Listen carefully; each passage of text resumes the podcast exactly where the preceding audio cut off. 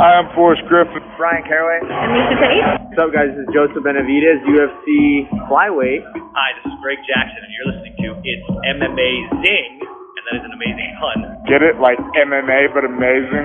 Amazing. Radio.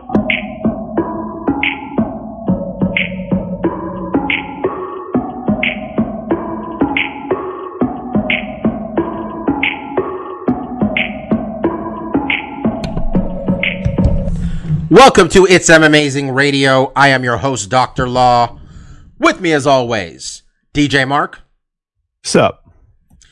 Also with me this week, Lavender Gooms. Hey guys. Finally, also joining me, looking like a young LL Cool J, Kid Presentable. Don't call it a comeback. You know, we were talking about uh, fast food places before we started recording, um, and I really don't want to cook tonight. So look what you guys did. Look what you guys made me do. You're gonna make me eat unhealthy tonight. After this, I'm gonna get me some uh, drive-through. So, Two- uh, two I realize meal, baby. this isn't a visual medium, so let me point out Stefan's wearing a bucket hat, which is why I said LL Cool J. Two, Stefan's just giving himself an excuse to go to Burger King and enter himself into the contest to win a PS5. That's the thing. I don't really want Burger King though. Like, And also, like I said, it's really low on the list for me. I don't think you needed to explain to people what type of hat he had on. I don't think LL Cool J is associated with any other headgear besides. no, that, bucket that's not true. He wears Kangols. The Kangol was a fixture hat of the early '90s. It, it was a Kangol bucket hat. It wasn't like a Kangol old man hat. Kangol Like hat. the, the bowler. It wasn't a bowler hat. Is it a bowler hat? What was that hat called? That's a different hat. It's like a. It's kind of similar newsy to a hat. newsy A cap, newsy but like There you backwards. I call it my grandpa's hat. Um, all right, boys and girls. Um, Khabib smashed. It was Khabib time. He went out there. He smashed Justin Gaethje. Um, whole week it looked like Khabib really didn't want to be there, and Khabib figured, let me just run this shit uh, real quick. Um, for people who didn't see it, Mark, uh, fight started. Uh, maybe about a minute or so of feeling each other out, and then Khabib put that shit into overdrive. Uh, yeah, I mean, largely the first round was contested on the feet, which was a little surprising. Um, not even Khabib like going for shots and Justin being able to deflect them, even though there was a couple. Um, they mostly uh, stood up with each other, which was kind of interesting and, and was Justin's you know best chance at winning this fight. And you can obviously tell pretty early on that Justin had uh, kind of adjusted his stance, adjusted his strategy for this fight. You know, anticipating the takedown and trying to be ready for it. He had a much lowered guard. His uh, posture was lower, and a lot of his head movement instead of doing like side to side movement, a lot of it was ducking down forward so that if a shot did come, he could get underhooks in. Um, and a lot of the fight standing up, you know, I think Khabib did a pretty decent job, um, you know, keeping up the pace, taking the center of the octagon, and utilizing his jab. Uh, you know, I think over the years, it's been very easy to criticize Khabib's stand up um, because it, it, it's the area that he's the weakest. And I think where he's the weakest is his defense. I think over the years, he has established a couple of really good tools. And one of those is a really fast jab. Um, and he utilized that pretty well. As the round started ticking on, Justin did start to get a little bit more comfortable, was able to find some uh, exchanges where he was successful. He landed some good low kicks and some, you know, some decent hooks. Uh, overall, though, you know, I think most of the round, I think Khabib just edged him out a little bit, just being a little bit more active. Although I think Ga- Gaethje's strikes had a lot more heat on them. Um, and then personally, I, I did end up giving Khabib the the round. I think he was a little bit more active, and I think he sealed the deal at the end of the second round. Um, gave a full shot. Um, Khabib End of the first before- round. End of the first round. Before that, had given a couple shot attempts, mostly working off of low kicks, and Justin was able to fend those off. You know, I think it was around a little bit before the 10 second mark. Um, Khabib was eating some more leg kicks, and he shot in a double. And this is kind of where I was probably the most disappointed with Gaethje was not a lot of. I mean, besides those attempts early on where um, Khabib was trying to grab single legs off of kicks, there wasn't much defense here. Once he got that double leg in pretty deep, he didn't really try to fight it. It could have been because was a short time on the clock too, but Khabib went from double leg to half guard to mount to armbar within like 10 seconds. And that's probably the thing I'm even more disappointed in Justin at is, you know, I, I did think that a, a potential point where this fight could be contested is Justin fending off the takedowns. You know, we've heard so much about how this guy's a wrestler. We don't see it a lot, but he has those abilities to fend off takedowns. And while he did a few, and this one time where he got deep, he did not fight to keep it. And when you fight a guy like Khabib, the guy doesn't stop. You know, if he gets in deep on you and you're able to get an underhook in, he's going to keep trying. When you don't try the underhook in, he's just going to get you down, um, which he did. And, um, you know, he didn't have a lot of time to work in that first round and he went for an armbar, which was, you know, I think was he knew there was short time, so he could do a more, you know, risky uh, submission attempt from the top. Because I don't think an armbar is one that you would usually do if you're trying to maintain top position. If that armbar does go awry, you usually end up on your back. Is somewhere we didn't. We, I don't think Khabib would want to fight most of the fight. But that was basically the first round. Second round, they come out again. Uh, again, a lot more stand up, and I think Justin started finding the range and the rhythm for that low kick, and he blasted Khabib with a couple good ones. Um, and then Khabib kind of set him up. Khabib threw a jab, uh, Justin countered with a low kick. Khabib shot on that on that takedown, and again, just wealth of you know we keep talking. Oh, Justin's a wrestler; he might be able to stop. Like he shot that double leg, and Justin sprawled out. By the time he sprawled, Khabib was already on his fucking back, and by the time Justin was defending his back, he gave up the mount. And the probably the most shocking thing that I was really surprised at was, you know, j- just one Justin's inability to stop Khabib on the ground at all. Like you just just any kind of momentarily keeping him in any position. Um, and my other big thing I was surprised at is Khabib went for a triangle from uh top position. Again, this is another submission that is a risky move. If you do not pull off that triangle from top, you usually end up on your bottom. And he also transitioned to because you you technically can get a triangle from top mount without going to your back. It, it's not super you know, often or you know it's kind of a rare submission to get while you're still maintaining top position to get that triangle. Going to your back is where you're able to secure it even tighter. And that's what khabib did. And i'm kind of surprised we've seen a lot of khabib fights where i think a lot of the strategy is ride this dude work him over with punches get him tired and look for that submission later on in the fight and khabib didn't have any of that you know every time he went to the ground he was looking for to finish this fight instantaneously he got mount he could have easily spent the next four minutes pounding him out there, but he went for that triangle and he got it. Um, to Justin's credit, he he kind of tried to defend. I mean, I, honestly, I was a little disappointed. I don't think he did a lot. to Honestly, Mark, I thought he kind of the moment got to him.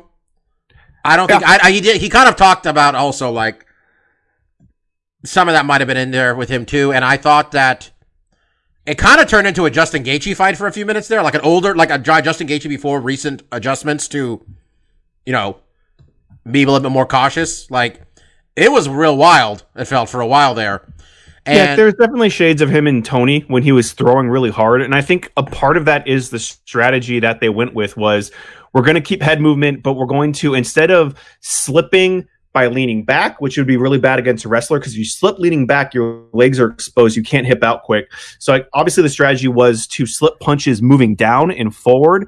And when he does that and you're in a ducking position, I mean, look at Mike Tyson's the fucking best at it. When you look at how Tyson bobs and weaves from a ducking position, his head is looking up at his opponent. His gloves are, are uh, defending his face, but he's looking up at the opponent and, and ducking and weaving like that. Where Justin was looking down, probably anticipating a shot coming in to see him down there. But when your head's down and you're not seeing the target, he's throwing these big overhand rights and he's not looking to, at where he's striking. He's just hoping he catches Khabib. Um, so yeah, I, I felt I, I felt a lot of that in the first. I felt a lot of nervous energy. It reminded me a lot of when Alistair fought uh, uh, uh, Zinganu. It's just like he's just nervous about that that thing that he's anticipating what's going to happen and not anticipating him landing his shot. And yeah, I, I definitely got some of that. It was it was a different style of Justin Gaethje, but we also did see him kind of rest into a strategy, which was to implement those low kicks. Ultimately, the, those kind of were his undoing. You know, Khabib did get that second shot in the second round off of a low kick. He anticipated Justin throwing it off a jab, and you know he set that up perfectly. It was a good trap. Um, and, and mostly my, my big concerns, you know, or the things I was kind of disappointed in was just like, look, I knew Justin was going to have a hard time fending these takedowns, but when he got in deep, like I didn't see anything. It was just like, Dude, it felt just- like it felt like he didn't really.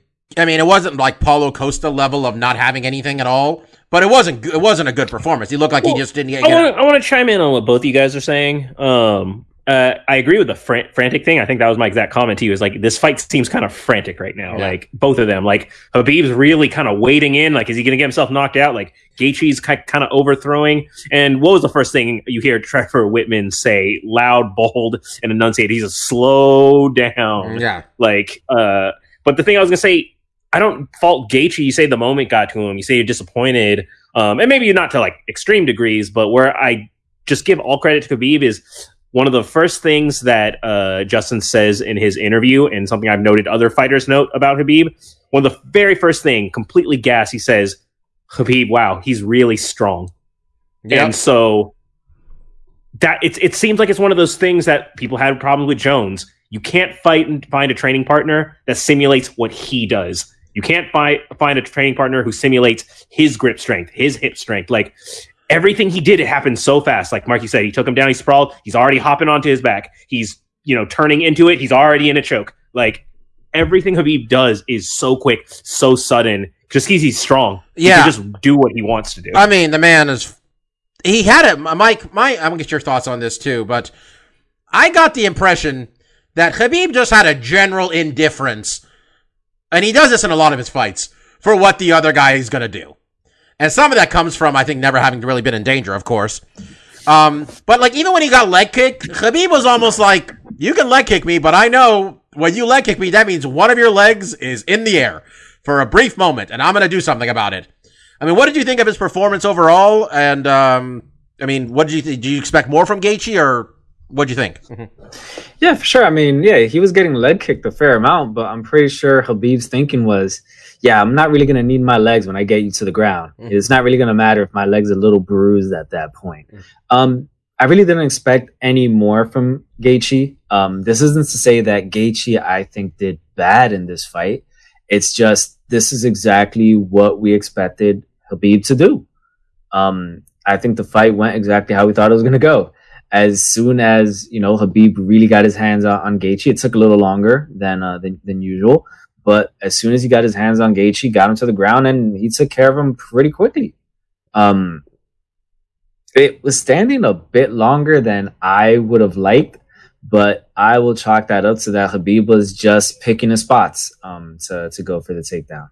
Um, pretty sad. I, I felt bad in, in, in certain ways for Khabib.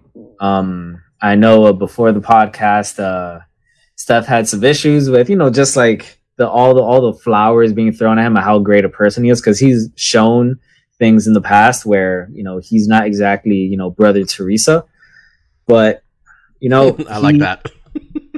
I enjoyed that. Sorry. Okay.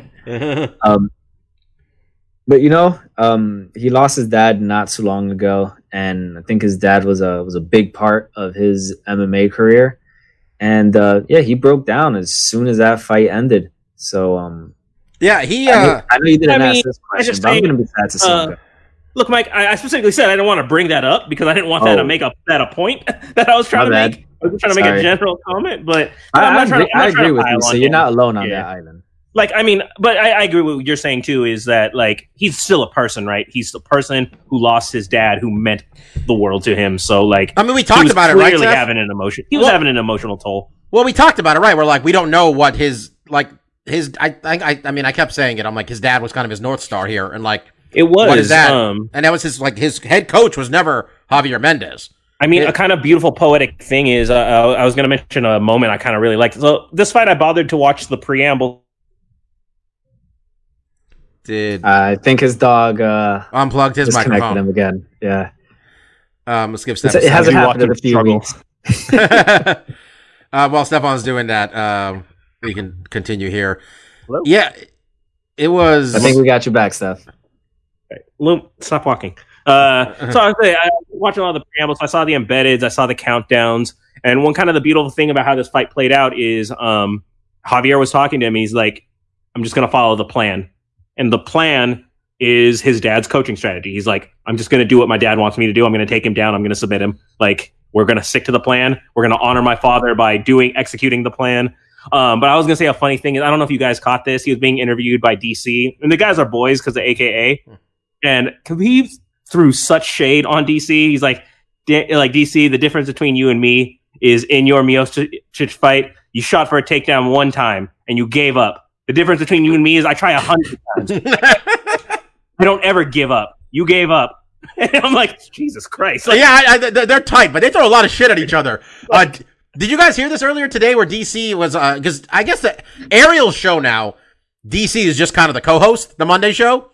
Um, and DC said that Khabib told him that Khabib had like he Khabib knew how tough Justin is, like mentally, and how hard it was going to be to break him.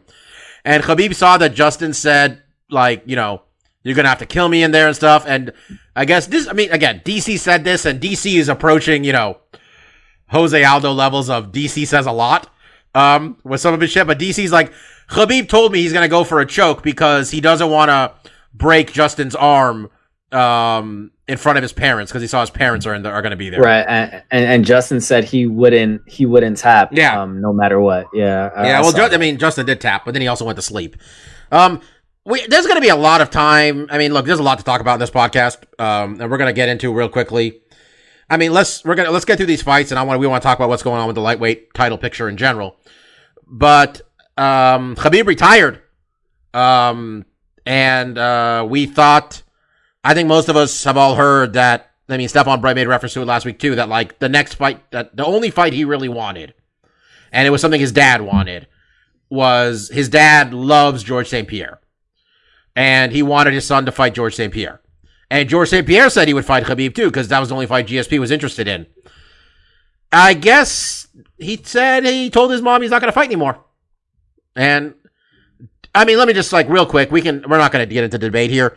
Real yes or no, do we believe that he's retired? I think he's retired, Mhm. but with what you just said, with a backdoor caveat that he could say, "Well, you know, my father really wanted me to fight George St. Pierre, so I'm honoring my father's wishes to fight George St. Pierre." Gets a thirty and zero, and my father will be looking up from heaven. You know, very very proud. Down. Down. If he's looking up, he's not in the right place. Down. He's looking down from heaven, Mike. Good point. um, so you say he's staying retired with the one massive caveat. Um, Homie's trying to get paid. so you couldn't just go yes or no. You could just, you know, okay. I I believe him that he's not coming back, but I mean, yeah, I'm gonna go with yes. I think he, I believe him, which is rare in this sport because we're about to talk in about half an hour. We're gonna talk about a man who's retired or not retired about five times. Steph, what do you think? Um, I'm going to say I agree. He's retired. Obviously, I was floating out the GSP thing because I think that's the only thing to do, and that was a super fight. That wasn't a 155 title fight. Um, that was always just a legacy super fight. That was a dream match that we would hope for. But um, you know, since Mike brought up, I brought pointed out him not being the greatest person, uh, perfect sweet little angel. Um, if he lies to his mom, th- that's just one more thing on the list. So I'm going to believe that he is telling the Ma- truth. maybe you his mom gotta- says you it's gotta cool. see you gotta see the ca- the caveat I laid out. It's like ah, but you know, Baba said you know that he wants me to fight George St. Pierre. Look, I agree that that is the thing to do, but you don't go breaking your mama's heart, Mike. Look, if his mom says go fight GSP, Mom's got to give blessing. That's what I got to hear. I got to hear mom's blessing. Like like Adrian in the hospital to Rocky in Rocky Two. Just Beat giving him the motivation. That's right. Beat him. Beat him. you got to win. Mark, what do you think?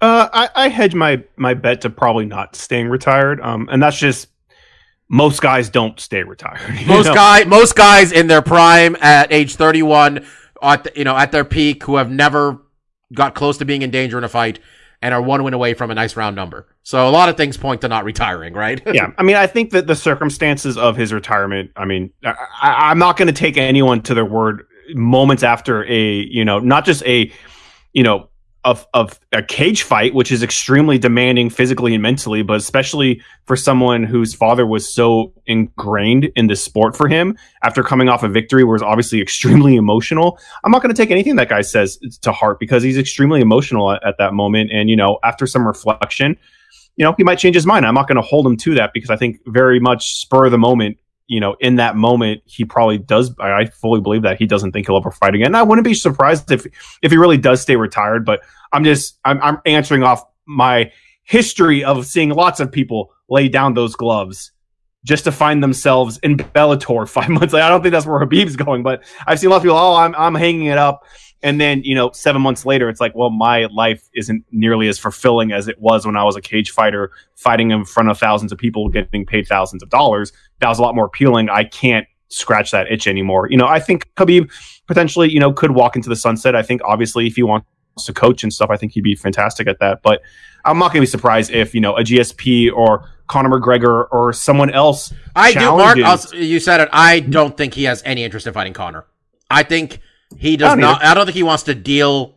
I think for the sake of fucking all of us, I'm gonna give Khabib some credit here. Him having no interest in having making us all go through this again, because that was like some of the most un like uncomfortable I was going into a fucking fight.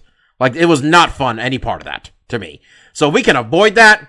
Great. That's the one where I don't think it's happening. And even Conor Mark seemed like he was just like, "Hey man, sorry for the loss of your father again, and I, you know, enjoy Yeah, retirement." Not mm-hmm. basically what I'm saying is GSP. I think everyone knows that's very much on the table. If Conor can coax him and, and tease him out of it, maybe that. I think another thing is if another lightweight comes and makes a, a bigger claim that he's pound for pound the best lightweight of all time, maybe he comes out. I don't know who that is because I think Khabib and the conversation of pound for pound, you know, carries a heavy stick. But I definitely think there's people that potentially could do something that could kind of cement over what Khabib's done. And I think that's mostly if someone can reign at lightweight, which no one has. eh, There's never been anyone reigning at lightweight. Like you, BJ Penn, like what do you have? Two defenses. No one reigns this this division. This is Khabib's probably the person that's reigned the longest. If someone goes in here and can hold down like you know five title defenses and they become pound for pound, you know the best lightweight, you know maybe that that interests him. I don't know. You know I'm basically you know because he is young in five years time he might get the itch. And there might the landscape of lightweight might change so much so that he feels like he can come back and, and regain some of that glory maybe in those cases. But i don't think there's a lot of fights left in khabib. Um, and i think at this point it is really just gsp or something huge has to come up to, to, to, to coax him out. But i'm not going to be surprised if he comes back in the octagon. My prediction is, as a Russian, he just slides into being a like political oligarch. Because that's what happens with Sure, these guys in. Russia. Like, Uh, that's, what, he- that's what I honestly think his future is. I I don't know if they if they like his type of Russian everywhere. Just that's That's a good well, point. he has That's his- well, he'll have his domain, Bobby. He does not. He's not going to rule over all of Russia. What Steph? What what Bobby's trying to say is he ain't white. I mean, he might be white, but he's Muslim. Yeah yeah it was definitely like it was definitely that dude's definitely white but he's also definitely muslim and that might We're, we're, we're gonna have Max Kamaka back on the podcast just to explain uh, Russian geopolitics. to yeah all we need of us, yeah some politics and Yeah, I don't want to talk on my ass, but uh, traditionally, when a country is not majority Muslim, it does not mean everybody's on board with the Muslim guy in the country. Just putting that out there. Putin, uh, Putin puts him as like minister of sport or some something like that. That's Fedor's job, isn't it? Ooh, Also, Putin like is like likes Conor McGregor too. It's an interesting. This again, he- probably because Russian. you know. I think Um, Putin likes anyone that he can control with So so. okay, I we talked about it beforehand. I don't think we really need to get into the Jon Jones thing right now because it really serves no purpose. But Stefan, it's nice that Jon Jones just keeping it real with people, man. He's not lying to us at least about what I he just, feels. like I, we were talking earlier, I just like the timeline of it, where he was being gracious in the moment. He's like, "Uh, once I move, once I get that heavyweight belt, then I'll take the goat." He's like, and then five minutes later, "Fuck that! I am the goat. I don't need to do anything." yeah, he's else." like, I got Jon Jones eventually just devolved into motherfucker. I have like 15 defenses. What do you want from me? Look, uh, in my eyes, they're both undefeated. So, as a former UFC commentator would once say, they are virtually identical in my eyes. It's you know they're, they're debating who's pound for pound right now. Okay, whatever. If they got in a fight, the guy who outweighs the other by 60 pounds probably wins. So there we go. no but, but it's if jon jones got shrunk down to 55 You would know he be able to Cut off one of his arms. I'm still taking Jon Jones. All right, that'll be a fight. Okay, here we go. Um, let's just get. I mean, I feel bad let's doing this, but like we've got a lot still to talk about. Bobby Knuckles, Jared Cannonier, Mike. Um, you and I watching this thing. We're like, Jared Cannonier acted like that thing was going to be five rounds, and he just given up the first. You know, giving up rounds early on. It was not the greatest look. A man who's normally way more aggressive just wasn't. Um, Yeah. Do you, what do you have to say about? The, I mean, Bobby Knuckles looked good generally. Bo- Bobby Knuckles looked great in that fight. Jared's game plan, it seemed because he was attacking the legs a fair amount in the first and second round. And I remember thinking, this is a great game plan to, you know, wear a guy down and, uh, you know, make sure that you could really give him something in the fourth and fifth round. Oh, wait a second. Mm. There is no fourth and fifth round in this fight. This guy's being a wee bit too sensitive in this fight. Uh, Bobby Knuckles looked great. He was aggressive throughout. Um, and it's a damn shame because I don't think Bobby Knuckles will get the next uh next title shot. So I don't care what Dana White says. I don't I don't believe him. Uh, we saw what happened the last time that Adesanya fought Bobby Knuckles.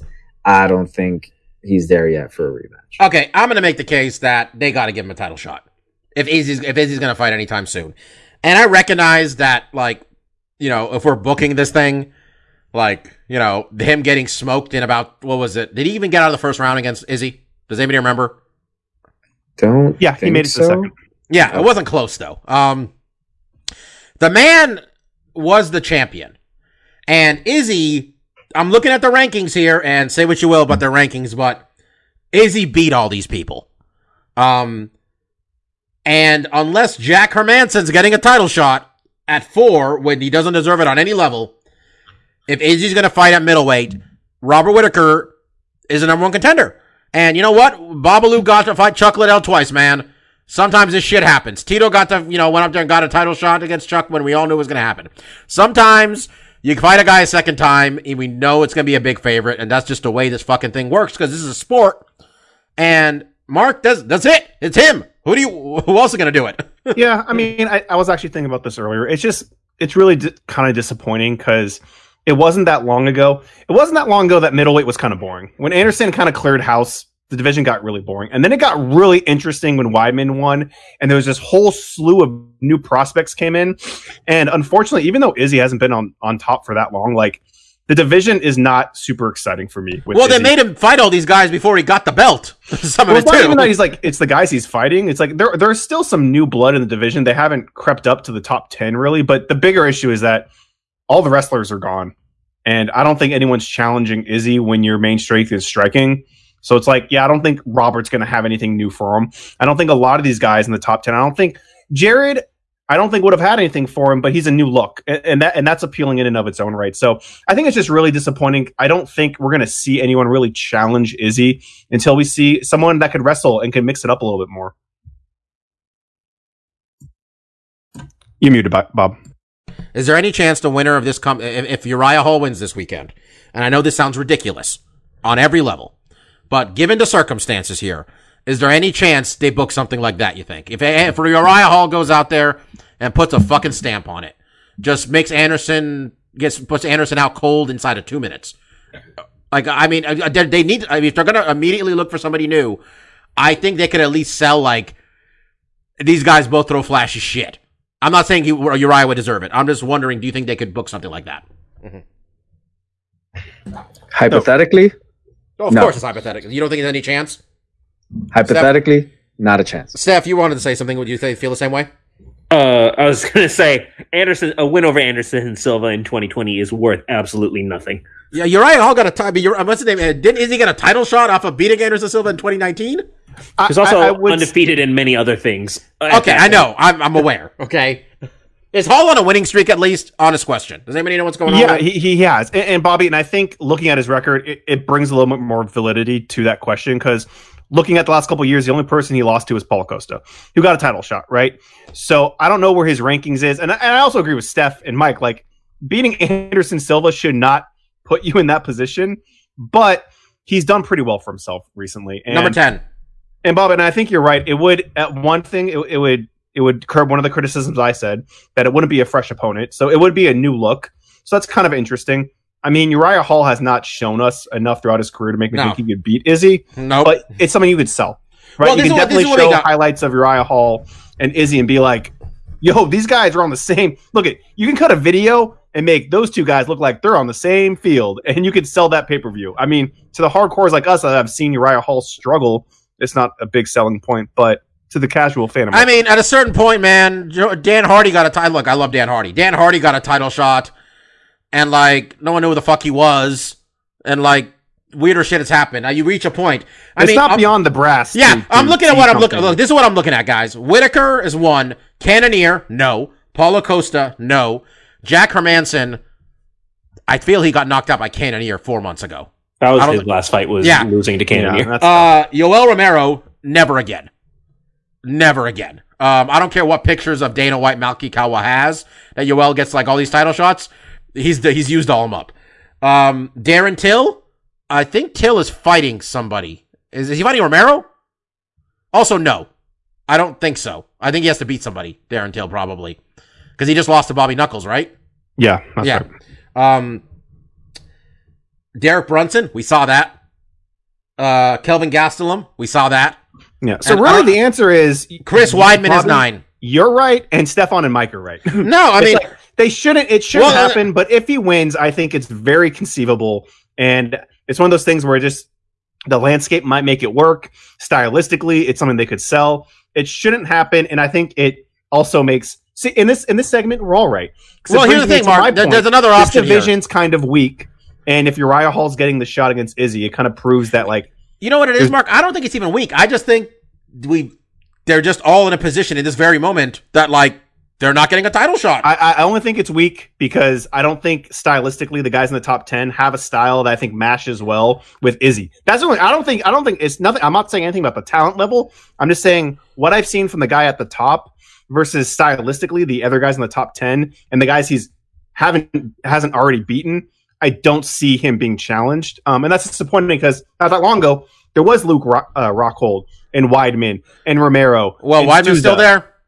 They are, but diminished. Yeah. Um, and and back then there was lots of new blood with lots of different styles, and we didn't know which one was going to kind of be the cream of the crop. Now we know it's Izzy. He fights very similar. I mean, differently, but has a similar aura to him as Anderson Silva, and it's just like, uh, we just got over like seven years of Silva just like dominating the division, and to have another dominant champion. Well, I mean, look, there's an option here I didn't mention, which is uh, Izzy goes on a Anderson Silva style walkabout up to 205. And That'd lets this thing play. I mean, I'm not saying he's going to fight Jon Jones right now, but, But Anderson go- didn't either. Anderson fought James Irvin, uh, and Anderson fought Forrest. I mean, I don't know. I think um, this isn't actually an immediate contender because I actually don't know what the status of his career is. But I would say the interesting rematch for Izzy that is out there, if he can ever get his shit in order, is Kelvin Gastelum. Has he, is he? What's he up to? Honest question. Because Like, that's why I can't. I can't say he's on any horizon. Are- I honestly have no idea what he's up to right now. And Are you where talking he's about Kelvin lately. Gastelum or is yeah, Yeah, Gastelum. What has Ga- what's Like- Gastelum done since he lost to Izzy? Uh, he lost a split to Darren Till, and in July he lost to Jack Hermansson. All Okay, right, so he's in a bad spot, but that was Izzy's most compelling match to date. So I Kelvin just Gas, honestly, there. Steph, Kelvin Gastelum should get his shit together and go fight fucking Kamaru Usman. That's what Kelvin Gastelum. I mean, should yeah, do. that's the real problem. Is I say Kelvin needs to get his shit in order, but his shit in order means he's a welterweight, not a middleweight. yeah. This isn't a Robert Whittaker situation where you're at 185 and you're still like, you know, eh, looking sharp and you know pretty muscly. Though Robert Whittaker looked a little soft next to Jared Cannonier because Jared Cannonier has got some fucking Uh, like He-Man muscles going on. Everyone looks soft next to Jared Cannonier. Jared Cannonier looks like he has about two percent body fat. It's just that's it. Um, okay, we gotta have to just move on here. But um, Volkov got a big win over Da- Walt Harris, and it made me sad seeing Walt Harris lose. He got kicked right in the gut and went down. That was rough. Um, honestly, the main card was great. It all went flew by. Um, Lauren Murphy took care of business. Um, I uh, Magomed Ankalaev murdered uh, Ion Cutelaba. Um, it would have been. I mean, that was Steph. That was woo. I mean, that's what I was saying. Mike out here saying Robert Whittaker doesn't deserve a rematch. Here's a rematch we tried to book like 19 times that didn't deserve to happen, Mike. Those rematches can happen. It doesn't matter whether it deserves to be compelling for whatever. Rematches can happen whenever they fucking feel like. Uh, so, uh, honest question: Anybody know how ugly Stefan Struve getting knocked out by Tai Tuivasa was? Because it looks I like saw it the ended replay. 459 How- how Just was ended it? the round, pound him out. Yeah, it wasn't great. It was kind of one of those things like it didn't. I don't think there was a lot of like super clean shots. I think Struve had his hands up, but there's definitely like he got hit and like flopped over a couple times. Like he was on his knees getting back up and he got hit and kind of went back down. It was just like he had enough. Even with one second left, he had enough. He, uh, I mean, Tuivasa needed that win badly, quite frankly. Um, he was he lost three straight. We all question how much you know. It's fun doing a Mark Hunt impersonation, but you need to have at least Mark Hunt skills. You know what I mean? You gotta you gotta show something out there. Uh, UFC's back next week. We're gonna talk about that card um, along with the Bellator card, but first, the best division in the UFC got no champion. And Mark and I were talking about this earlier today. And they can book, they can make Dustin Poirier versus Conor McGregor if they fight at 155 for that belt. And as much as people are going to say it's the UFC bending over backwards for Conor, which it will be on some level, Looking at who else is up there. Tony Ferguson just got his shit pushed in. Justin Gaethje just got smoked. The other guy up there is Michael Chandler, who just showed up. Oliveira's number six, by the way, Mark, and Hooker's number five. Though we were talking about that earlier. Right, those guys. Not only do I think it's possible that they do that, Steph, I think that's what's going to happen. I think that is going to be for the vacant title. What do you think? Um, what it should be is the winner of that should fight Gaethje for the vacant belt, but they won't want to leave it vacant for that long. So I agree that since there's simply this is the closest to being booked, unless somehow they book a fight where those other guys. well, they're booking line. Chandler. They're booking. They're working on booking Chandler versus um, Tony, and I guess that uh, it was going to happen in December. Now it didn't get booked yet, but that's another one. That's another option too. That maybe the winner of that fight. That that would be such a bad look if you make the new guy versus a guy coming off a loss for the thing. Oh no, no. I mean that's rather than fight the winner. Fight that fights Gaethje. The winner of Conor and uh, maybe maybe that guy gets to fight the. Okay, like I was gonna say, if if they, I I feel like they might do that just because you're gonna have like two or three top five fights where there is just no existing champion. They make they throw interim titles at the drop of a hat, right? They will fucking make it just so they can put it as the main event of a real paper thin like card, right, with a bunch of junk on it. Like they'll do that at the drop of a hat. But um, what it should be is, I think Gaethje absolutely should be a part of it in what if there was like any sporting aspect to that. But uh, could they do it? I think Chandler absolutely. He's not in it. Um, he's too new. I think he needs to take a fight and then he can get to be in it. You know, like uh, like Well, I mean, he- we're talking about- Ferguson, and then you say he smoked Ferguson real quick, and then you book him to fight Gaethje. You could do that, but I, I just. I think there needs to be a small like tournament is basically for there to be a true champion. Well, here's the thing, Steph. Justin and uh, Dustin, sorry, Justin, Dustin Poirier and Conor aren't fighting till January.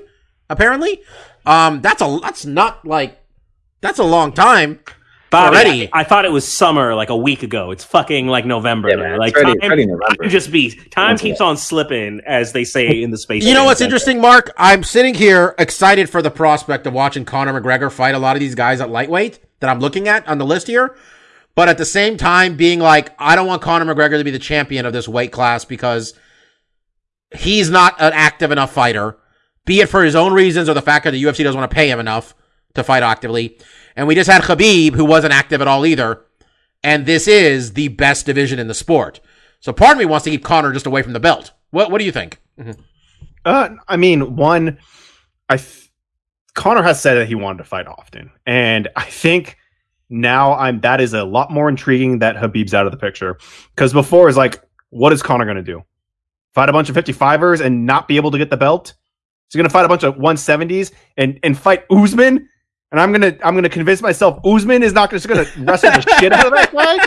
It's like no, but you take Khabib out of the picture, and now Conor's looking real fucking good. He has purpose now. Because before when he wanted to do five fights there's no purpose there. If if the if the road ends at these giant walls which are khabib and usman now that khabib's gone i think there's a lot of fun fights you can give conor i think this is a belt that he can get.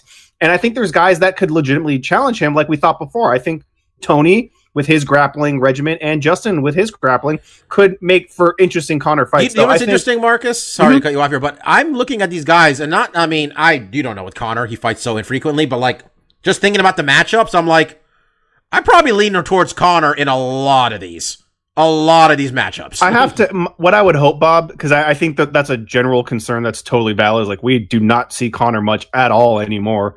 But what I do feel is if he is the champion and he's pulling in all the pay per view. I mean, look at if we know UFC makes some stinky pay per view cards. If you have Conor as a dominant champion, they can put shit on the rest of that card and probably sell really well. So maybe that balances their books where they're like, oh, we're not getting a live gate, but Conor's fighting every three months and he's killing it on pay per view.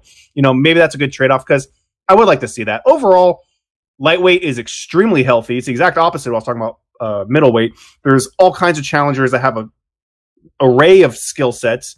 And uh, it's always it, that division's always been that way. So I think it's really intriguing. You know, I think it would have been fun to see Khabib sit on the top of the mountain and see if he could conquer it. But his absence just leaves you know a lot of opportunities for a lot of really exciting guys and, and a lot of potential fun matchups. So I'm excited. He's still muted. I've done it twice today, man. Disappointing. Um, all right, real quick, just one word. Who you guys pick if they book this fight? Tony Ferguson versus Michael Chandler. Mark, who do you pick? Uh, I'd probably pick Ferguson. I think it's a tough call for Chandler's first fight out. Steph. Uh, Ferguson, I know you want a quick answer, but I'm going to throw it out there. I am the biggest detractor of Michael Chandler on this podcast. Um, I, uh, Mike, who do you got? Uh, I'm gonna go with Ferguson, but just real quick on the point that um you guys were talking about before. Mm. I like the idea that Chandler threw out there, uh, not him fighting uh, Tony Ferguson, but them doing a tournament where they make it four people, Conor and Dustin one side, him and Justin on the other. Considering Conor and Dustin are fighting in January uh, um, geez, um, Justin just got choked out, so he didn't take that much damage. They could book a Justin Chandler fight in January, February. Then you could have the the lightweight title in let's say May or June. Just So- saying. and you make that that, a pick one Ferguson. night only. You make that a one night only tournament arc. So two thoughts. No One, the, well, the Bellator guy uh, try to book a tournament sounds about right, and um, also him just trying to get himself in there, there instead of Tony Ferguson. Honestly, if we're gonna do a tournament, he should fight Tony Ferguson for him to get in the tournament. But who's your who's your pick if they did fight? Oh, um, Ferguson. Yeah, I think the time that I would have wanted Michael Chandler in the UFC was about three years ago. Not that I don't think he's still very good, but the the Bellator guy I want in the UFC is uh, is Patricio Pitbull. That's who I want. Just my two cents there. They should work on that one. Uh, all right. Um, yeah, we'll have to see uh, where we go from here with this, but I, it's lightweight, man. You book 22 guys, I'm in for it. It's the best division in the sport. Uh, okay. We're gonna make. We're gonna pick uh, a couple UFC fights. We're gonna pick a Bellator fight, and then we're gonna go stuff we like. This weekend, UFC is gonna be in the fucking Apex again. I think we are leaving Fight Island, um, going back to Vegas. Um, and what is a uh, he said it again today. Anderson Silva says this is his last fight in the UFC. I'm gonna say those last th- those last couple words again in the UFC. Um, the last opponent is someone that uh, Anderson thinks a lot of, and and um, his opponent Uriah Hall thinks the world of Anderson. Very much a uh, hero of hero of uh, Uriah Hall's, which you know makes you wonder what we might see out there. Um, Anderson's lost a lot of fights, um, and it's look. Stefan and I were talking earlier, and Stefan made reference to the. It's not called SB Nation anymore, by the way. The the YouTube channel. I think it's called Secret Base. Um, but they did a video on uh, the fall of Ander- of a downfall of Anderson Silva, and it was it was a rough watch, but it's a nice summary of everything that really happened. Anderson is coming off of two losses. He has lost six of eight, and the other two is a no contest. I'm going all the way back to the Weidman fight when I say six of eight, by the way. Six of eight. The only win in there was over Derek Brunson. Um, that was real iffy for a lot of people too, that Derek Brunson win. Um, 45 years old. Uriah Hall, on the other hand, uh, we were talking about it earlier. Two straight wins over um, Bevon Lewis, uh, knockout punch, and uh, Antonio Carlos Jr. After that, a split. The Paulo Costa fight, I remember thinking, wow, Uriah Hall's doing a real good job when this is at distance. And then Uriah, and then Costa got inside, and Uriah Hall got beat up. Betting line for this one, Stefan. Got Anderson coming in at plus 185 to the favorite Uriah Hall at minus 225. Um, do you want to pick who? How we how we do this thing, man? Um, sure, and I will just go first. Uriah Hall. And that's all I have to say about it. Stefan, Uh, are you wearing a Syracuse sweatshirt? I am wearing a Spider Man sweatshirt. Because it looks like the Syracuse S, uh, Syracuse S, and it's It's orange. a S uh, attached to webbing, and it is red, not orange. But maybe Mike, it looks- Also, It, I I understand what you're thinking, Bobby, but that block S is very prevalent. Um, I know, but it looked the fact that it was orange is part of it too. I'm like, okay. Um, so you got uh, Uriah, hi, Yeah. Anderson. Uh, laundry analogy. It's him, Anderson Yeah. Silva. He is he is the photo next to the laundry analogy in the encyclopedia. yeah, and we'll talk if this really is his last fight. We'll talk next week about Anderson, and I just you know just want to say it was a real pleasure to watch him fight live as many times as we have. just to make sure, I kind of bla- blanked out for a second. Uriah Hall Pick- is who we picked. Okay, thank you. Ste- Stefan, who's picking next? I say very clear things, and Mike's like, "Who did he pick?" I wonder if he picked the guy that he said is the definition of wash. That must have been who he picked. Um, Mark, as a man who one time booked a Anderson Silva fight in the UFC, uh, are you? What do you got in this? Uh, yeah, I'm going with Hall too, but um, I have a couple negative caveats. One, I'm not confident. I think Anderson Silva absolutely c- could win this fight, and I think he can win this fight because I think it could be very uneventful. Yeah. Um, Steph, on sorry, I'm Steph. I was hoping you go to me for me to say the exact things Mark's going to say. They might just fucking high five and stare at each other. yeah, I mean, one. I mean, there's a couple different things you can look at and, and draw to that conclusion, uh, like like me and Bobby are. And one, you you can look at uh, exciting young fighters fighting their icons and and perform, performing very badly. Um, and part of that reminds me of uh, Pat Barry and Cro Cop. Right, there's way too much respect. He let Cro Cop just having fun and playing games and patting Dude, hats. at least that was he- good. at least that fight was entertaining. I'm talking about Anderson all- versus I mean, it, it was Anderson right, and Izzy was what I'm thinking. and Cro Cop won that fight. And I think Pat Barry Yeah. was a much better fighter and Oh, could have yeah. won that fight. I think gave him way too much respect and it cost him the fight. Um, and then you look at Anderson Silva and Izzy, you know, because I think you can kind of look at this fight in very similar ways that, like, oh, these guys are very flashy stand up fighters.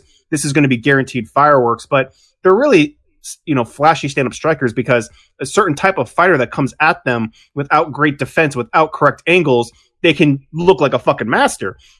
So, um, yeah, I think this could be a lot of them on the outside, unwilling to really engage. And I'm going with Uriah Hall, but I'm not going to be surprised if Anderson Silva, you know, at the end of five rounds has oh, won, has won Oh, fuck one, me. This is and this is five four rounds. of them really? are super Fuck. close. So Fuck me. This is five rounds. God, I forgot. The main I event. did too. That's a that's a long fight. Stefan, who's picking next? Mike, you're not gonna. You don't got. You're the not- you're not to doing make it. this pick, Mike. So let's keep let's keep the let's keep the line going. So, fun fact about this fight: this fight has a tenuous connection that goes back seven years to uh, the Ultimate Fighter that Uriah Hall was on when he was out there just murking people, and his coach Chael Sonnen gave him such heady praise as to say, "This might be the guy that beats that puke who's champion right now." He was talking about Anderson Silva at the time. Chael Sonnen might be proven right a few years late, but right nonetheless. I think Uriah Hall is going to win this fight. Possibly. I'm not very confident in that. This might be a boring fight. Anderson Yep. is a very good. He, he's a very good count. He's very We good all think counter- the same thing. he's a very good counter striker. And if there's one thing, two things you know about Uriah Hall is that he has talent, but he also has this annoying problem where he doesn't pull the trigger. And we just might have a fight where Uriah Hall just looks at Anderson for five rounds, but does just enough to win three rounds. I think it's gonna be like it's gonna be something like a, like a dance off type shit where one guy does the shows a cool kick he knows how to do, doesn't hit him, and then the other guy does a cool kick he knows how to do, doesn't hit him, and then they smile at each other. It's my turn, obviously. I got Uriah Hall. Um, I want Anderson Silva to knock him out though, because if this is really it, I think that'd be cool to go out. But if Uriah Hall knocks out Anderson and it plays out the way I said it was gonna, I said it might play out about 25 minutes ago, I look like a fucking genius because I ain't read that shit anywhere. And we're gonna go bet on Lotto after that. Okay, if that's how this plays out. Um, we're picking the co-main event of this fight, of this fight card. Um, Andre Touchy Fili, still my favorite nickname in MMA, taking on Bryce Thug Nasty Mitchell. Bryce, I'm a white guy from Sherwood, Arkansas. Thug Nasty Mitchell. That's a good nickname too. Thug Nasty here, 26 years old. Um, black belt in Jiu-Jitsu is 13 and 0. He is 4 and 0 in the UFC with wins over guy we don't know, another guy we don't know, a third guy we don't know, and Charles Rosa. Um, Andre Touchy Fili, in my head, I thought he'd won a few in a row here, but um, coming off a one win over Charles Jourdain, I remember being a very good fight, though. Quite frankly, um, it's a guy that we've praised, Andre Fili, in that we think he's gotten he's made some improvements, but not really enough to be a real contender anywhere here. Betting line, Stefan. Uh, Fili is the slight underdog at plus 125 to Bryce Mitchell's minus 145 favorite. Yeah, I'm gonna pick the order here. Um, I'm the one who pushed for us to pick this thing, um, because I think Thug Nasty here might be something we don't know. And quite frankly, if he smokes touchy feely, it doesn't necessarily mean he's going to be a champion or even a contender one day. But, well, you know, we talk a lot of guys who are like B plus everywhere. Andre Fili is like a C plus B minus everywhere. And there's not like one area where he's that good. Um, he's just a tough guy who's going to be in the UFC as long as he wants a job, to be honest. He's that type of guy to me. Um, which isn't bad at all. A lot of guys have done that. Bryce Mitchell, there's still a question mark out there as what he can be. So I think he's got a lot of potential. Um, I think he kind of digs the fact that he got a little famous with his nickname and he got a couple wins together and stuff. So worried about that big him having a big head on a little bit there, but I, I got to go with Bryce Mitchell on this one. Um, Mike, you go second. Yeah, Andre Fili might be, uh, as you put it, C pluses, B minuses, and everything. But we know for damn sure Bryce Mitchell's at least an A when it comes to Brazilian Jiu Jitsu. Um, Mm. Not many people have hit a twister in, Yep. in competition. And I watched some of his earlier fights um, earlier today. And yeah, that twister was not a fucking fluke. This kid is a goddamn wizard on the floor. Like he transitions from one submission to another like like I put on my pants. Um I think this guy is going to do what Demian Maia did has done for the last 10 15 years. He is just going to get this guy to the ground and submit him really quick. Mark, what do you got? Uh, yeah, I also have Bryce. Um, and it's it's more to do with Fili and kind of how he fights. Um, sometimes can be a little crazy, a little reckless, and not having a lot of looks at Bryce, but just having the tenure of someone that is a prospect um, in that weight division and that has gotten a couple wins in the UFC kind of shows me that, that this is a person that probably doesn't make a lot of mistakes. And doesn't leave a lot of holes to be exploited and to you know because that's how you lose. And, and that's why losses are so common in MMA is if you kind of play fast and loose with positioning or what you're doing at any given moment, you know, you leave those openings and those allow your opponent to to win the fight in dramatic fashion. And we've seen Fili make those kind of mistakes, whether it's errors grappling or stand up. You know, he's gotten caught before. I think Bryce Mitchell's a little bit more tightened. You know, I don't think he's going to be as loose and take kind of those big risks. And I think it's going to, you know, he'll end up getting the victory because of it. Stefan. Uh, yeah, Mitchell. Um, I've never thought that much of Fili. Um, he's the one guy at Alpha Male who's not a wrestler, right? And he's going up against a credited enough grappler who could pull off a twister and not by accident. He knew every step of the setup. He worked for it. He got it. Um, you know, Zombie. I think has anyone else besides Zombie pulled off the twister in the UFC? Is that, or is it just In- those two? I think in the UFC it's just those two. I think. Um, so yeah, it's it's high level grappling. Whatever his top end potential is remains to be seen. But Fili has shown at best gatekeeper potential. Like he doesn't. He's never seemed like any much of a prospect. He's an action fighter, like you said, Bob. So he's good to stick on a card because he he's gonna try. But he Uh, just. he, he's there for me to be like, you know what? I'm going to watch this because I know Andre Fili's going to make sure it's not boring. I mean, That's maybe really he it. surprises me, but he's got a low ceiling as a prospect. Yeah, he's got a 10 to 15 range, best case with him. Um, all right, we're not picking the fight, but Kevin Holland's on this card, and Kevin Holland, um, is quite frankly, um, having himself a bit of a 2020 here. I, is he 3 and 0 in this year already? On all, on all them pandemic fights? Um, he's 3 and 0 in the UFC this year. Um, two knockouts and a split win. Um, someone to keep an eye on. This is not an easy fight. Um, fighting somebody with 30 professional fights and Mahmoud Muradov, who just killed Trevor Smith with a knockout back in December. Um, but Kevin Holland has looked good, and he's somebody to keep your eye on because Mark talked about middleweight maybe not being a lot of guys there. This is a guy. Um, he gets another win here. That's four straight in a good division. They start giving him real people. So we'll see what happens there. Um, wild turn here. We're going to talk about Bellator. Um, And Bellator is putting on, quite frankly, um, possibly a better fight card than the one where the UFC is putting on. This whole thing where we're doing fight cards on Thursday, Bellator, Mike, I don't, I don't get what's going on here. Did we miss something or what's going on? It's Bellator. You're not meant to understand their business moves. well, I guess if there's no crowd, who gives a shit, huh? that's right. And when you're in Bumblefuck, Connecticut, who really cares? Mike could have been there, you know, covering this for us folks, getting you guys access to just what is Jake Hager up to. Mike could have told you that, folks. What is Jake Hager? Maybe Jake Hager's got a good chicken parm recipe. Mike yeah. could have got it anyone, out of him. anyone with a TV on Thursday can tell you what Jake Hager's up to. He's fighting in Bumblefuck, Connecticut. I might not be on TV. It's a prelim fight. Um, Gegard Mousasi, Douglas Lima. Um, Gegard Mousasi, the former middle, this is for the middleweight championship, which, is, which has been vacated. Mousasi was the former middleweight champion before, um, Rafael Lovato, um, kind of, you know, I, I mean, it was a majority decision. Lovato looked really good in that one. Unfortunately, Mr. Lovato has got himself a real medical situation, forcing him to, um, vacate his championship. Um, he has cerebral cavern cavernoma, and you know it's not good when the whatever you got starts with cerebral, and you're a cage fighter. It's a bad thing. Um, kind of just like he has cavities with poor blood flow in his brain. So he vacated his middleweight title. Mousasi, the former champion, is in this fight. His opponent, though, um, Douglas Lima, the reigning U- uh, the reigning Bellator uh, welterweight champion. Quite frankly, a guy that the UFC should be going after.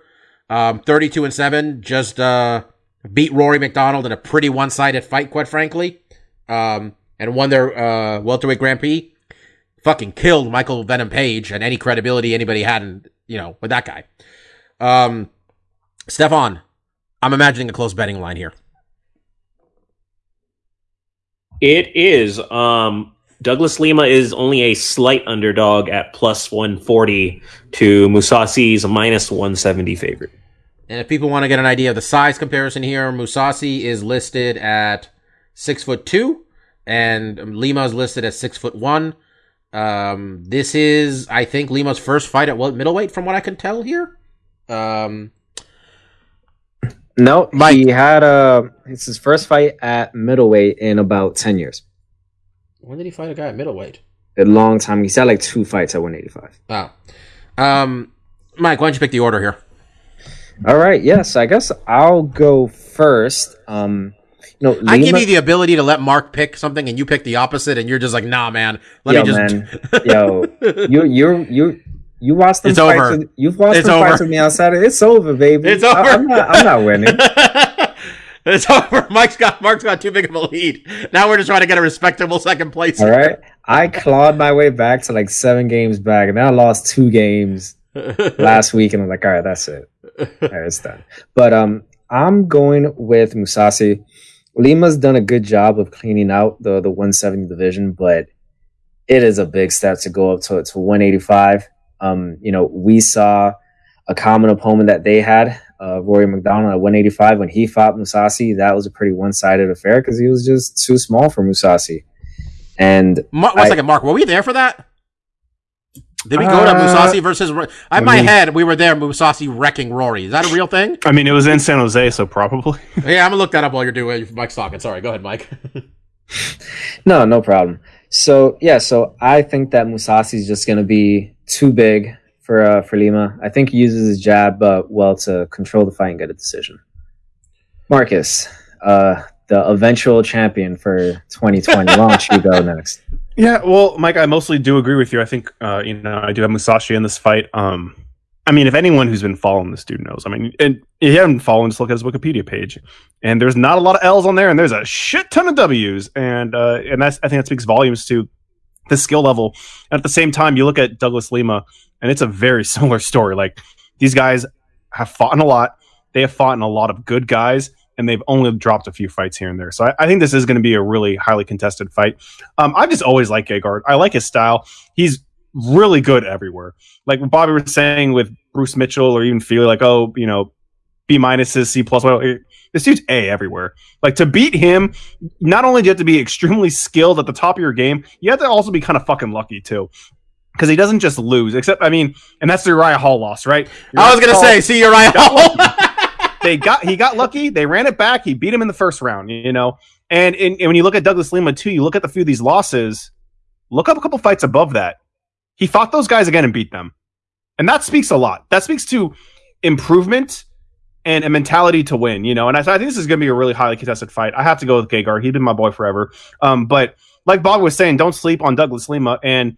I really do think, like you, Bobby, he should be in the UFC. This is this is the type of caliber fighter you want in that in those divisions, um, and I think he'll get there eventually. But we'll see. Mike. Mike, you're muted. Sorry, uh, we're all having muting issues today. Now speak for yourself, bro. I'm sorry. I'm sorry, Mark. How dare I speak for you? Thank you. Bob, why don't you go next? Yeah, I I love Douglas Lima. I think he's so good. Like I think Douglas Lima could be top five in the UFC.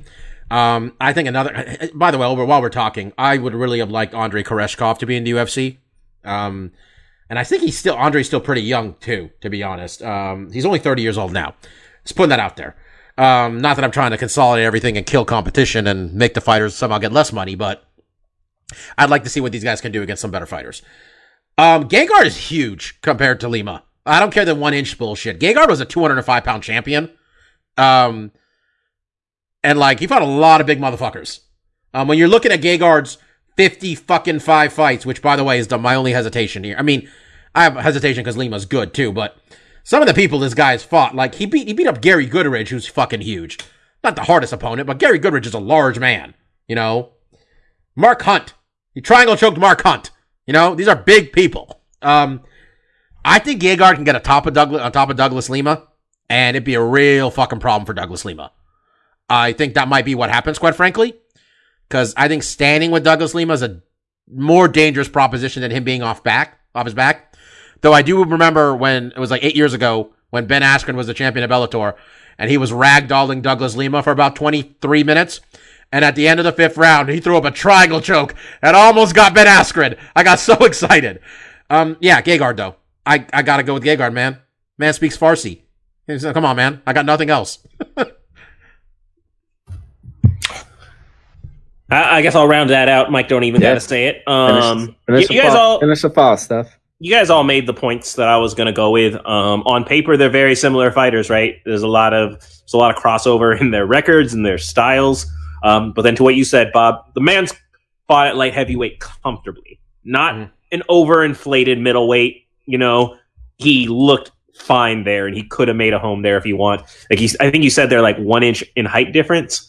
But I think that was my takeaway when uh, Gegard fought Rory. Like height, they're not that far off of each other, but standing next to each other, like, oh, this guy's a weight division higher than this guy, and that ended up being pretty one sided. Yeah. Um, I know Gegard. I, I I didn't see the fight uh, to the. Um, I, I'm sorry, I'm blanking on his name, and he's kind of going, Lovato? yeah, and he's kind of going through a medical fight of his life right now. I didn't see that fight, but um, I think we all know when Gegard signed with Bellator, it was to be the big fish in the small pond.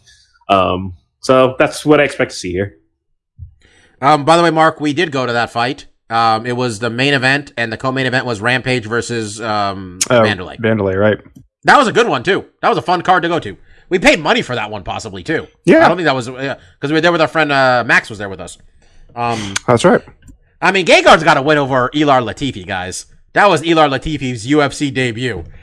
Latifi showed up in 2013, and he's still there. He's still there. Never forget my guy there. Um, okay.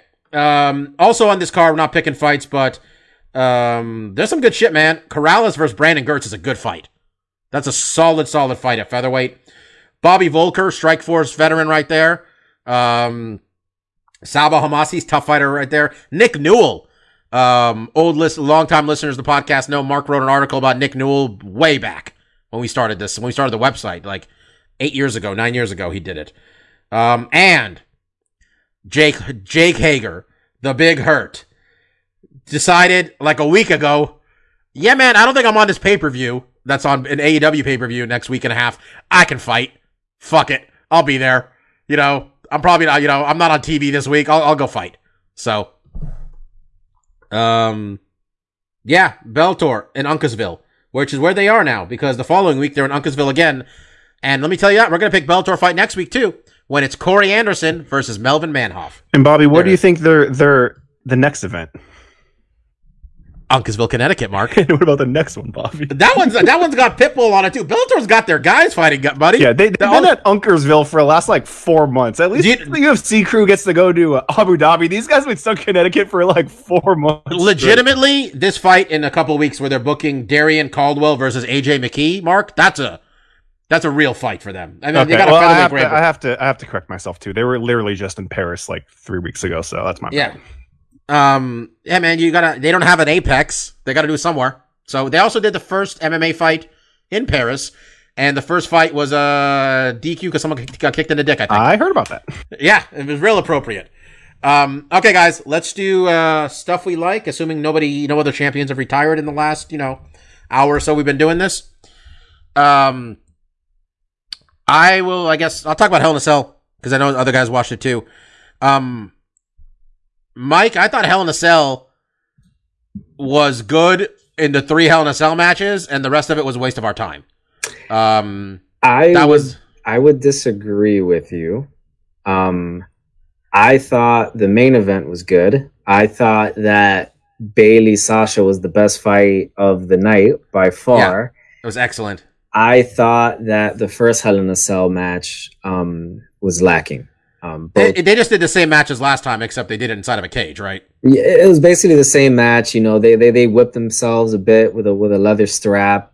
Uh, it, it was basically the same match. You know, it wasn't as big of a squash match as the first one was, but it, They didn't. They didn't even use the cell. not really. No, they didn't. Yeah, they, they, that's. I mean, that's a whole different rant about why they need to just book Hell in a Cell matches in October every year. Um, I thought it was kind of cool to see Afa and Sika.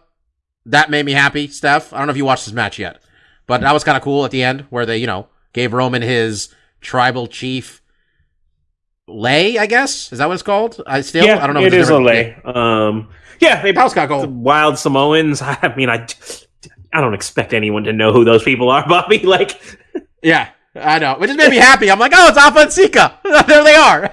yeah, And Sika's Roman's dad. He kept his hair long. He kept the giant mustache. You know. And the other one is uh, Roman's dad. So Well, obviously Um, Roman's. Uh, that's what I thought yeah. too. I'm like, it's Roman's dad. Of course, Roman's dad's gonna say I'm his like, son. I'm like, where's Rikishi? I'm like, where's Rikishi out to help the Usos, buddy? Um, yeah, that was okay, uh, Sasha and Bayley was excellent. There was a lot of expectations there for, um, I don't know if people are newer wrestling fans, but women's wrestling was terrible when we were kids, and that it really didn't exist exci- except for like Trish Stratus and Lita got their shit, you know, try to get some shit in. Um, and a lot of things changed, and people point to uh, Sasha Banks, Bayley, um, Charlotte, and fuck, Jesus, Becky. Oh my God, that was He bad. uh, forgot Becky the Lynch. most. I forgot the best one, and Becky Lynch. And there was a match in Brooklyn, and I want to say it was five years ago, maybe 2015. Sound about right? Maybe. Um, where Sasha and Bayley tore the house down in Brooklyn, had the best women's wrestling match anybody had ever seen, one of the best matches anybody had ever seen. And since then, we've all been waiting for the WWE and the main roster to be like, uh, uh, "Can we? Can you do it? Can Can you just book them against each other?" So expectations were high, and they went out there and they fucking killed it. Um, Steph, I thought Sasha realizing that she was she's too light to break to go through tables finally. So she said she tried to climb up. She ran up a table to give a meteora onto Bayley. That was real cool.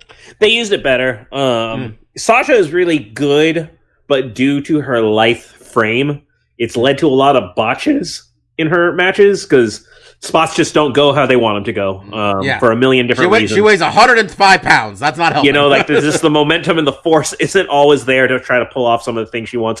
So they handled it really well. I agree. That was definitely the match of the night. Um, kind of a, you know, I'll be as a slight Debbie Downer on it. I kind of, in my current wrestling taste, I, I, listen to stuff like podcasts about it more than I watch it. I, I kind of don't like the Hell in a Cell anymore. Um, so it's, it's a weird contradiction is Hell in a Cell, if you're not going to do what Mankind did, it's kind of fucking pointless. But that said, for your health and longevity, I don't want you to do what Mankind did. So Yeah. it's like, I kind of just feel like that Hell in a Cell just needs to be retired as a gimmick because you're not going to do it better because better means significantly dangerous. So it's like it's There, there- there's one. T- there's Like one said, spot now. You said the Samoans, you know, they didn't even use the cage. It was in there, but for no particular reason. Like it just seems unnecessary to me. Um, it's more distracting of the match than adds to it nowadays, in my opinion. Is all. There's also just like there's two there's two spots now. One is you fall off the side onto a table, or if you're specifically Shane McMahon, you jump off the top onto that table that's got about a three inch level of like, and God bless them for doing this, of protection, so nobody fucking dies. But like I was like I saw like Randy Orton and Drew McIntyre go up there, and I'm like these guys are too big to be up there. And if you're a What do we do? newer wrestling fan or not a Reddit reader who's encountered Shittymorph in the wild, you don't know about the mankind spot where he was at the top of the cage. He was not supposed to be choke slammed through the cage. Apparently, that was an accident. And Yeah. a chair definitely was not supposed to follow him on the way down and land on his face, knocking out a few teeth. Like, it was bad. We thought we saw a man die. Um, Yeah. That was really bad. Uh, yeah, that, that that was what happened. Um, I thought the show was pretty good overall, to be honest. Um, I felt really bad for Tucker because Steph, this feud with Otis ends. Tucker ain't got no job. Tucker ain't gonna make it to fucking 2000, 2022 on that roster at all. No chance. Well, I mean, here's the confusing part. They're on opposite brands. Oh, they changed that today. Did they? I Yeah, was they- like, yeah, I was yeah, like, they- you're going to do this turn, and then they're going to be on different shows and not a part yeah, of they Tuck, they sent Tucker back to SmackDown because they're like, wait, we gotta. They're what- what the fuck are we doing? that. We can't just do. Um, yeah, I mean, Vince McMahon doesn't like tag teams, and for some reason, a tag team can't just like exist while the one guy wrestles singles sometimes. So you got to break them up. Um, here's actually here's here's my over under. Uh, Bobby, what what do they walk away from first, Tucker or Retribution? Because Retribution are already clowns. They Dude, are I- already a, a jobber squad of clowns. Dude, I love Mustafa Ali so much, and I thought when like it was already it was bad, and then they made him the leader, and I'm like, okay, okay, there's hope here. But and like, then Shane Thorne came out and just started slapping things, wearing fucking generic Walmart athletic shorts. Like, what? is the Shane fuck Thorne is the one wearing the paper? He's, wearing the paper plate mask, right? He's wearing Yeah. the paper plate holes mask. Like, what the fuck is Retribution, man? Dude, okay. Did you notice when like he, Bobby Lashley, who's too overpowering to wrestle anybody in Retribution, he looks insane. Well, after he was done squashing that guy, that was okay. But then they all attacked Bobby Lashley, and Bobby Lashley fought off all four of them before the his rest of his before the Hurt Business needed to come save him. Like he was already done vanquishing the entire group. Um, they're done. That group is dead and buried. They could have done something with those people. They're all very talented. Shane is okay. I was okay. That's not nice. He might be very talented. Shane was good in a tag team that they disbanded for some reason, and you know how they feel about tag teams. Yeah, the other guy just bailed to New Japan. Um, and like, yeah, and like Mustafa Ali's awesome, so good. Dijakovic, he has good matches, you know, and you know nobody doesn't. Everybody likes Mia Yim. Period. Across the board, we all like Mia Yim. But what these fucking stupid names? Like, I it's so bad. They don't commit to anything, man. Like, let it, let it, like, come on, let's do it. Go for it. Um, overall, those three matches were good. The other matches were crap. Um, or not crap. They were just, you know, they could have been on TV. You know, Jeff Hardy and Elias could have just been on TV. Um, Otis probably should have cashed in at some point. But yeah, that was it. I watched Hell in a Cell. I'm very excited for the AEW pay-per-views in a couple weeks because I'm excited to watch Hangman and Kenny, which is my prediction of how that plays out. But that's a conversation for a different time. Uh, Mike, what do you got this week? I was muted. Yeah, so for me this week, uh, I did enjoy the the, the pay per view. Um, I, I had a good time watching it yesterday. I'm still blown away by the fact that the pay per views start at seven and you're done before ten. I appreciate that, especially being here on the East Coast. Uh, for me this week, what I like is uh, something I uh, touched on with you guys before the podcast, and it's a small uh, mini series that's that ran on Showtime about the uh, the comedy store. Now, for those of you that don't know what the comedy store is, it's this uh, very famous comedy club that's in LA. Uh, pretty much every famous comedian that you know about has probably gone through there and has been a paid regular there, and that's the main place in uh in LA where people go to to work out their sets when they're you know in between uh hours and, and specials. And it's essentially a, a, documentary just on on the history of the place. They they start from how it started i think in the 60s or 70s and i'm on episode four right now. I don't know if there's an episode after this but at the very least they go up to when um you know Joe Rogan left the comedy club and you know the the, the down years during the the early aughts and, and mid aughts and it's a very informative and uh, documentary which I'm actually learning a lot. For example, I didn't even know Michael Keaton did uh did stand up back in the day. As most of you probably know, Michael Keaton was Batman. I didn't know the man did stand up comedy. That was uh, something I didn't think about. And uh, you know, David Letterman and Jay Leno are all throughout this uh this documentary. Um, they're obviously famous for their you know late show and, and tonight show gigs, and you know they were stand up comedians way back in the day. And well, you know, for me, I realized, wow, these two have known each other even before they were on TV. Like they were some of the you know first people that really made it big from from the comedy store. So if you have Showtime and you have a few hours to burn, I would highly recommend the the comedy store. Stefan, what do you got? Uh yeah, some quick hitters. Um I uh am on I'm through the first 3 seasons on Hunter Hunter now. Mike, I got some questions to ask cuz I feel like the show I'm watching is not at all the show I started watching. No, like I don't no, no. I do not understand how the original premise of this show ties into anything that happens in what I just watched. But uh it's still good, it's still exciting.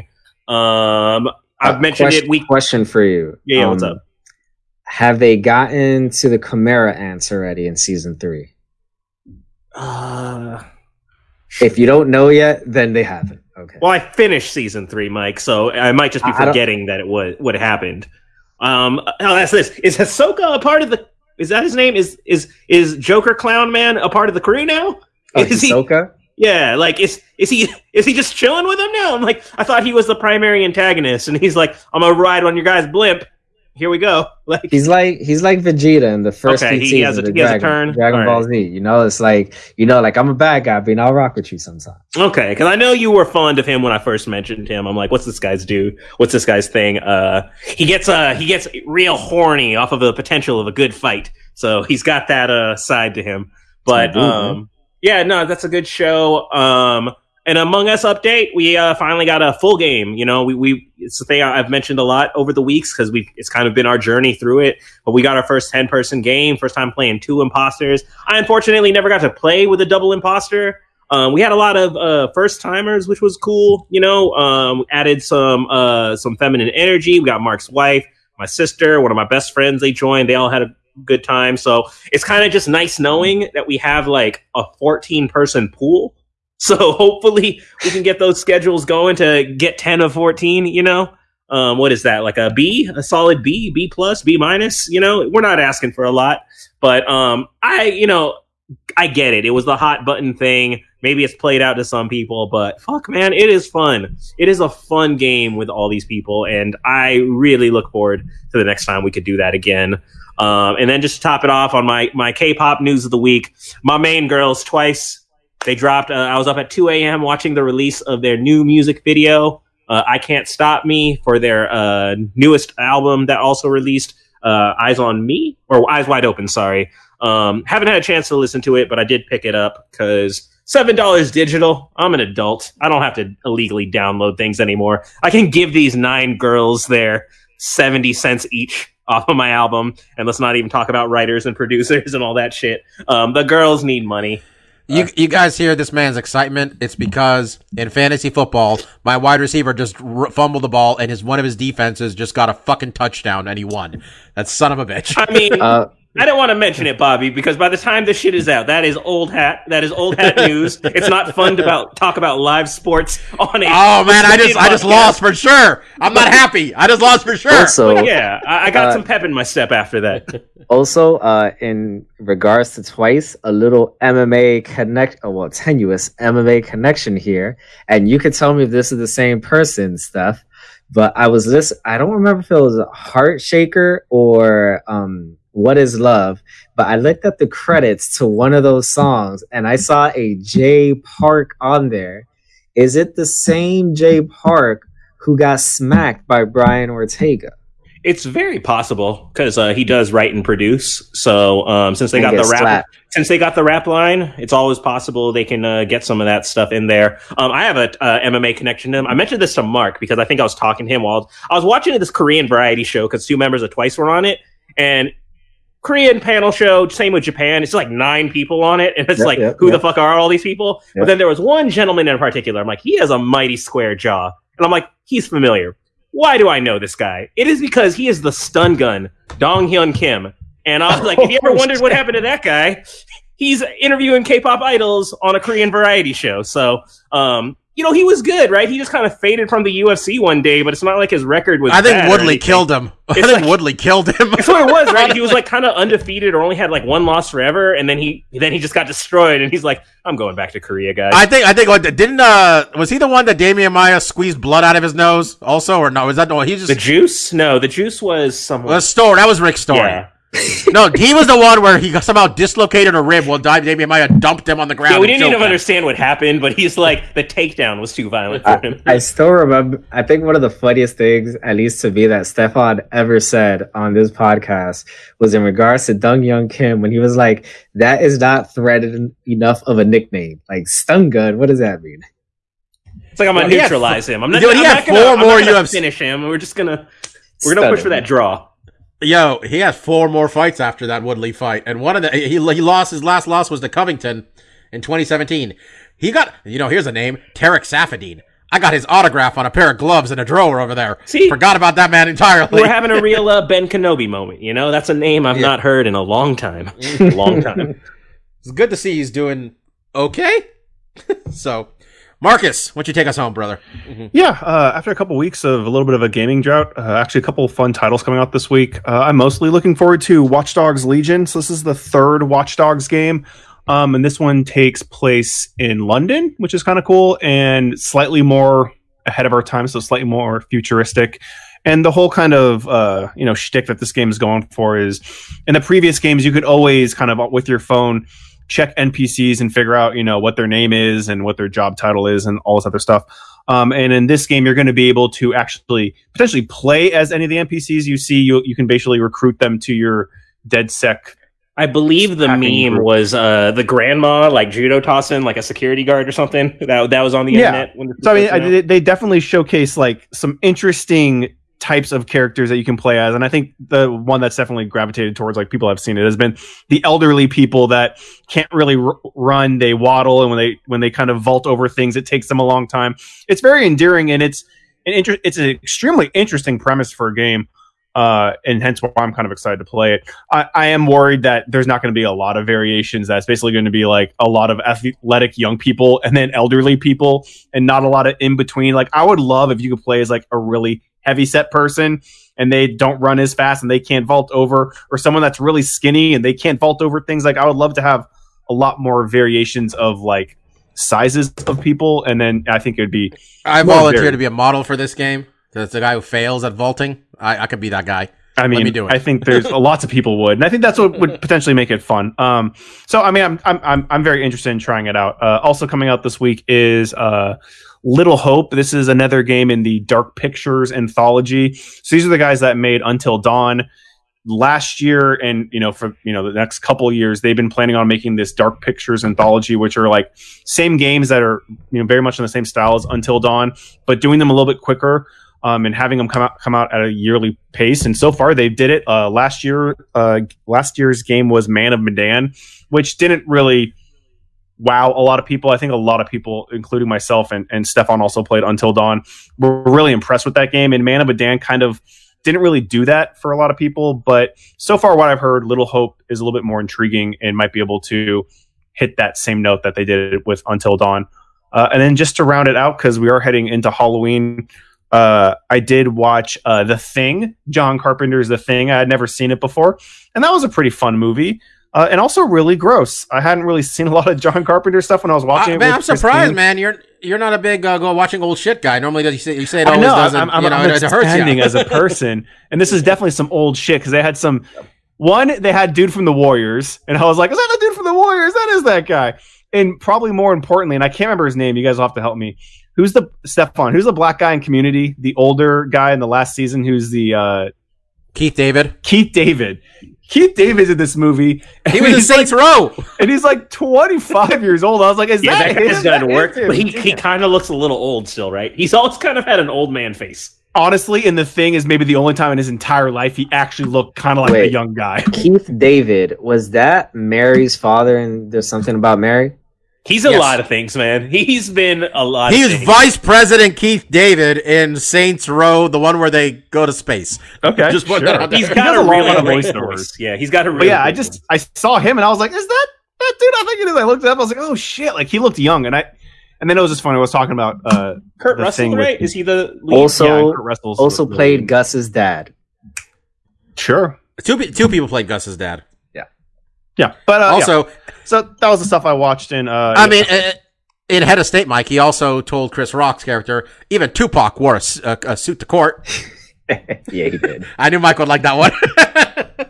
Sorry, Mark. no, the dude probably you know has one liners for days. You know, he he's kind of that character in a lot of things. But uh, yeah. So yeah, really looking forward to Watch Dogs, and the thing wasn't half bad. So yeah, I think it's. We should also point out that he had one of the greatest slash worst fight scenes ever with Roddy Piper. That's what I was going to They mention. I was talking about Yeah. that with Chris, and he's like, "Oh yeah, did you ever see They Live?" And I was like, "I saw the one fight scene in it." And then he was just telling me like why they were fighting because he didn't want to put the glasses on. And I was like, "Okay, Yeah, that makes sense. So That's much it. better." Have you not seen They Live? I haven't seen all of it. I've just seen clips and mostly Oh. that fight scene because it's fucking awesome. I mean, I, I mean, I own a Roddy Piper shirt. I felt it was my duty to watch They They, Live. They live. I swear there was a period from like 1991 to 1993 that on Channel 11 they played They Live every Sunday from 9 a.m. to 11 11 a.m. Yo, Roddy Piper's here to chew bubblegum and kick ass. And he's f- all out of bubblegum. That's where that came from. Mhm. They Live's a classic. That was also John Carpenter, by the way. So you must just, you know, John Carpenter's a I'm big Keith thinking David it. fan, Mark. I may Yeah, fi- I may find They Live. I may find They, They Live. try to Live watch it is on Halloween. Hulu. Oh, that's even better because I had to buy the thing. Yeah, They Live is on Hulu, as according to. Uh, Oh, but but here. Bobby, is it Hulu through Starz? Because that's how they get let me let me let me shit. click. Let me click and tell you what it says because I got a Hulu subscription here. Everybody stand by for whether they live is watchable on Hulu. Um, fuck me, it's on Starz. I knew it. I knew it. They get me all the time with that shit. How does Starz Starz? You know what, man? I used to have Starz. Starz had a whole Godzilla section. They know what the people want. You got to get the people what they want. All right. Um, be back next week. If Anderson Silva's really re- saying he's retired, we'll wish happy trails to him.